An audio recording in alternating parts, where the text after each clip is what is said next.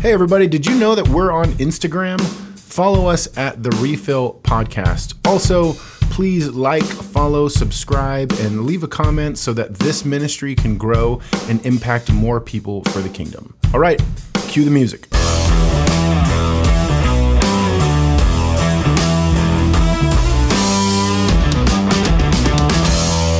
Right, thanks for coming back to get your refill. Now, there are several biblical stories that pretty much everybody knows, even if they didn't grow up in church or anything like that.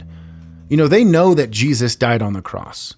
They know that, that David slew Goliath, that Jonah was swallowed by the fish, that Daniel was thrown into the lion's den. And they all kind of know this, the Exodus story Moses parting the Red Seas, all that. Now, in this series, we've been exploring uncomfortable topics of the Bible and trying to tackle them head on. And today we're going to talk about that Exodus story. And you might be wondering, well, how do those two line up? You know, the Exodus story seems pretty straightforward. Well, not too long ago, when I was working through Exodus on my own, I noticed that the Bible says some things that normally I just breezed over. And I thought it'd be really interesting to explore. In some verses, it says that God hardens Pharaoh's heart. And in other verses, it says that Pharaoh has a hard heart. And then in other verses, it says that Pharaoh hardens his own heart. Now, I think, I think when we, we think about it, it can really be uncomfortable because, you know, number one, it, it just seems somewhat unnecessary.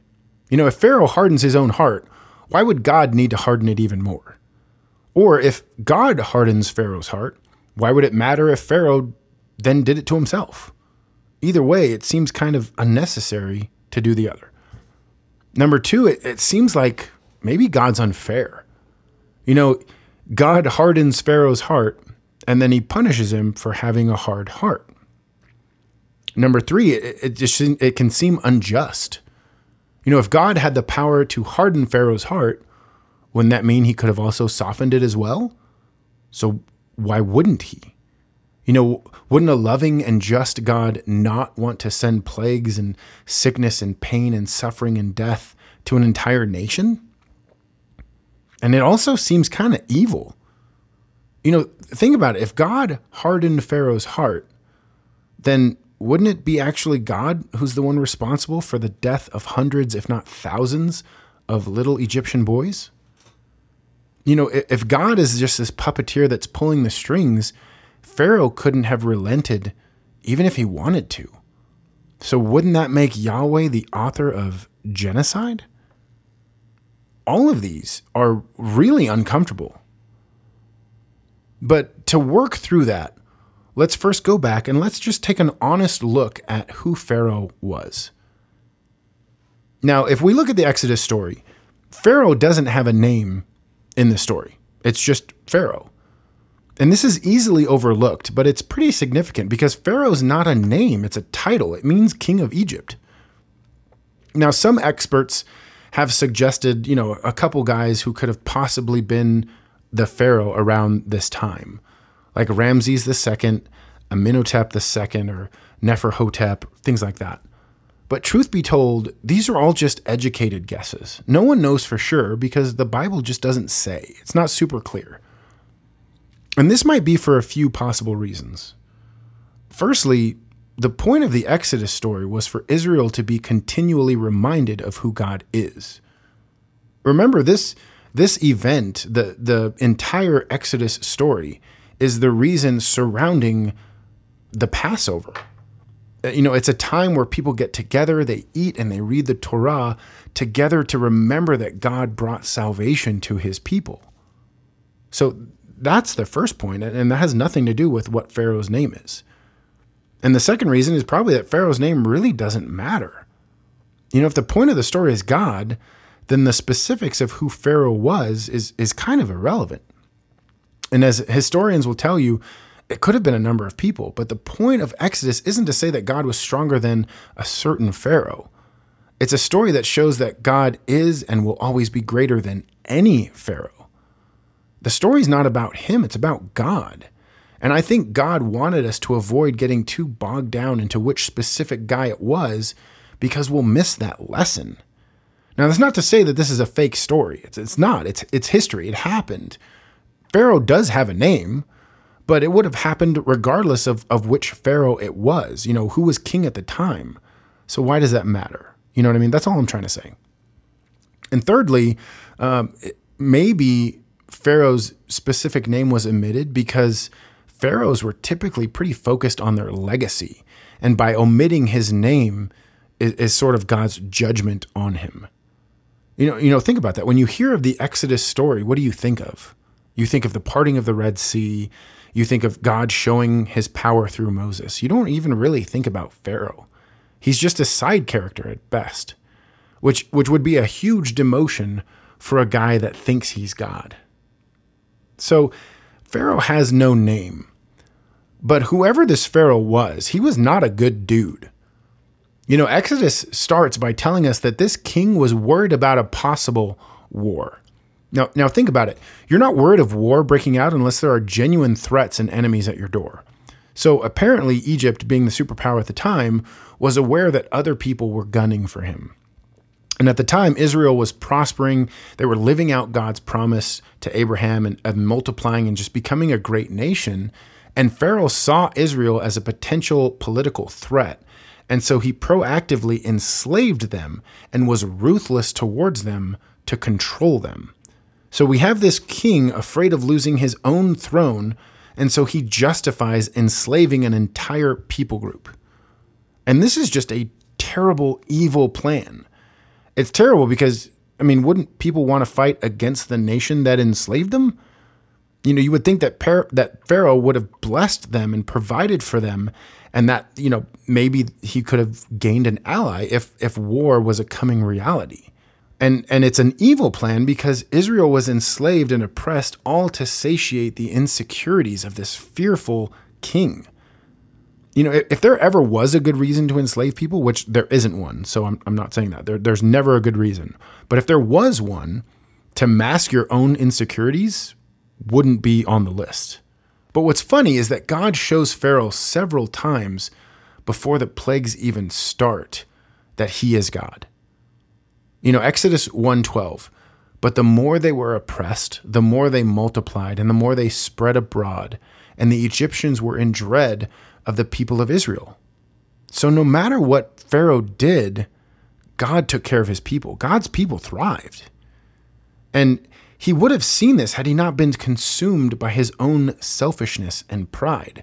And so instead of having eyes to see, his heart rebelled against God, and he thought, well, if I can't beat them into submission, then I can at least stop them from multiplying.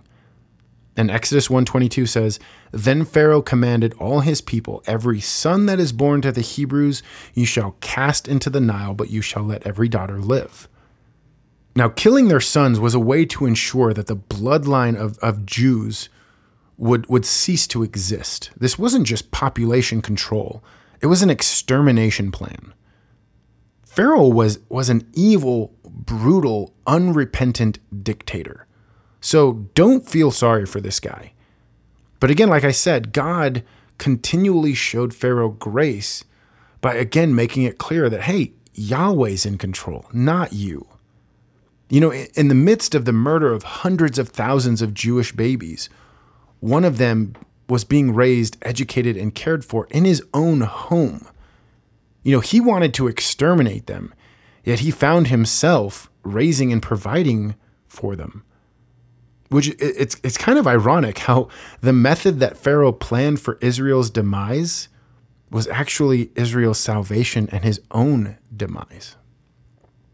Now, this is the Pharaoh that we're talking about. This is this is who Moses confronts and tells to let Israel leave to worship God. And and Exodus 5 2 really kind of brings it all to fruition. It lets us know who Pharaoh really thinks he is. Exodus 5 2 Who is Yahweh that I should obey his voice and let Israel go? I do not know Yahweh, and moreover, I will not let Israel go. It makes you almost want to say, dude, Yahweh is the God that is thwarting every plan you're making. He's the God showing you mercy when you deserve none. And in, in truth, Pharaoh's heart was already pretty hard. God didn't make this man evil. He was a wretch before Moses was even born. You know, scripture is clear. When God lives in people, when he lives in us, when we are citizens of his kingdom, our hearts are no longer hardened. Ezekiel 36, 25 to 27. It says, I will sprinkle clean water on you, and you shall be clean from all your uncleanliness. And from all your idols I will cleanse you, and I will give you a new heart, and a new spirit I will put within you.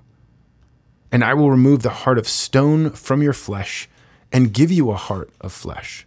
And I will put my spirit within you, and cause you to walk in my statutes, and be careful to obey my rules.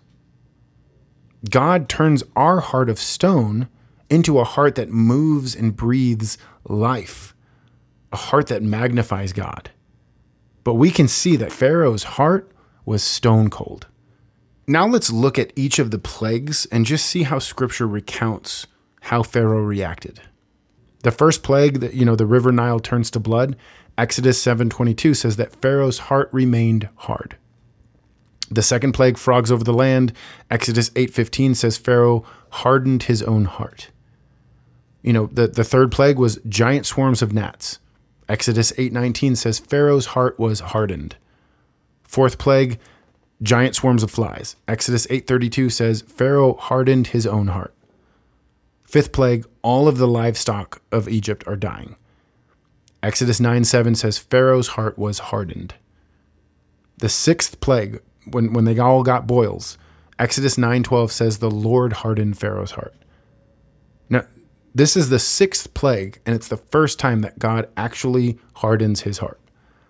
All the first five plagues was Pharaoh hardening his heart or having a hard heart, and he just continued to refuse God's grace.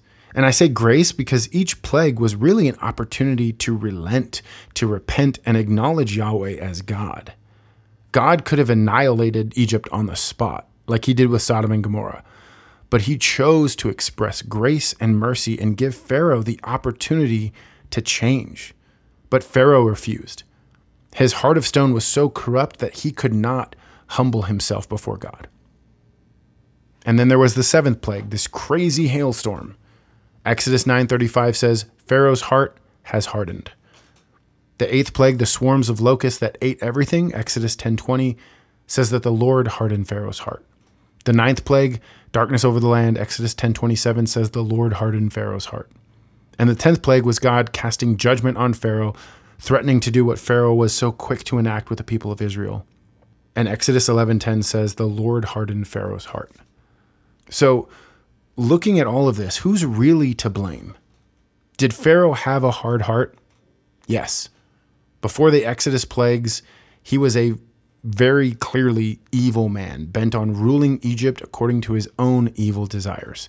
He did not know God, and in fact, he most likely thought he was God. And did Pharaoh harden his own heart? Yes. As we saw at the beginning of the plagues, Pharaoh refused to heed God's warnings and rejected his mercy and grace. Instead of accepting God's correction, he pushed back and hardened his heart even more. So then, did God harden Pharaoh's heart? And the answer is yes. In chapter 4, before the plagues, God says that he will harden Pharaoh's heart so that Moses could show the world who the true king is. And I don't think this is a setup. I think it's God showing his omnipotence and sovereignty. He already knew the outcome, he was just giving away the ending. And so, God, knowing the type of man that Pharaoh was, God used him for his own purpose, to show Israel that their God is able to save, that their God is higher than all. And so when he calls them into his presence and enters into a covenant with Israel, which happens later in Exodus, they're not standing there going, okay, which God is this again? In Exodus 6 1, after Pharaoh flexes his muscle and says, No, Israel stays. I am king. And Moses is left just wondering, God, where are you? God responds, now you shall see what I will do to Pharaoh. You know, God uses the evil of Pharaoh to magnify himself, to dethrone Pharaoh in Israel and Egypt's eyes, and then liberate his chosen people so that everyone who hears this story will know who Yahweh is. And one of the best explanations I've heard regarding this whole hardening of hearts is that God allowed Pharaoh to choose to refuse God. He gave him the option to repent, to change his ways. But then after a while, just like in Romans 124, God gave him over to his own selfish desires. And then knowing that he was unrepentant, he then solidified his already hardened heart so that his will would be accomplished and his name would be glorified. Now, I want to leave you with this. The gospel centers around the death and resurrection of Christ. And we say all the time that God's grace is sufficient to save, that the blood of Jesus is enough to cover all our sins. But for a lot of us, that's just easier said than believed. Oftentimes we look back and hold on to our guilt and shame because we think there's no way that God could ever forgive that, that His grace actually reaches that far. There's no way God can love me. I've had an abortion, or I'm gay, or I'm addicted to drugs or alcohol or pornography. I physically abused someone. I'm just too far gone. If God knew who he was saving, he wouldn't save me. And to that I say, look at Pharaoh. You know, instead of giving Pharaoh what he deserved, which was wrath, destruction, and a whole lot of fire and brimstone, he instead sent messengers who proclaimed the glory of God. And when Pharaoh refused that invitation, God sent a plague, a, a tangible reminder of God's authority. And each time Pharaoh asked for mercy, God relented. And at that moment, Pharaoh had a choice, but he chose defiance. And then God repeated that process several times over. And so, if God treats Pharaoh this way, this evil, evil man, if God treats him with this much love and compassion and mercy and grace. Imagine what he does with you in your situation. You know, the reality is you're not too far from God. You're actually right where he wants you, right where you can clearly see your need for him to be king over your life, right where you can see his love and grace that's being extended to you, right where you can see your need to repent to give your life to Him so that He can transform you and make your life all that it was meant to be. Dr. Ken Nichols says in his book Masterpiece The good news is that God is the divine artist who uses the dark colors of our lives as a background to highlight the light of His love and His good purposes for us. The blemishes of our life portrait are often the source of our greatest blessings. Now, I have a lot of dark on my portrait, but if it wasn't for those blemishes, I wouldn't be able to see how great God is. Those blemishes, they're reminders, not of my shame, but of God's perfect grace and love and the power of the gospel. I hope that blesses you.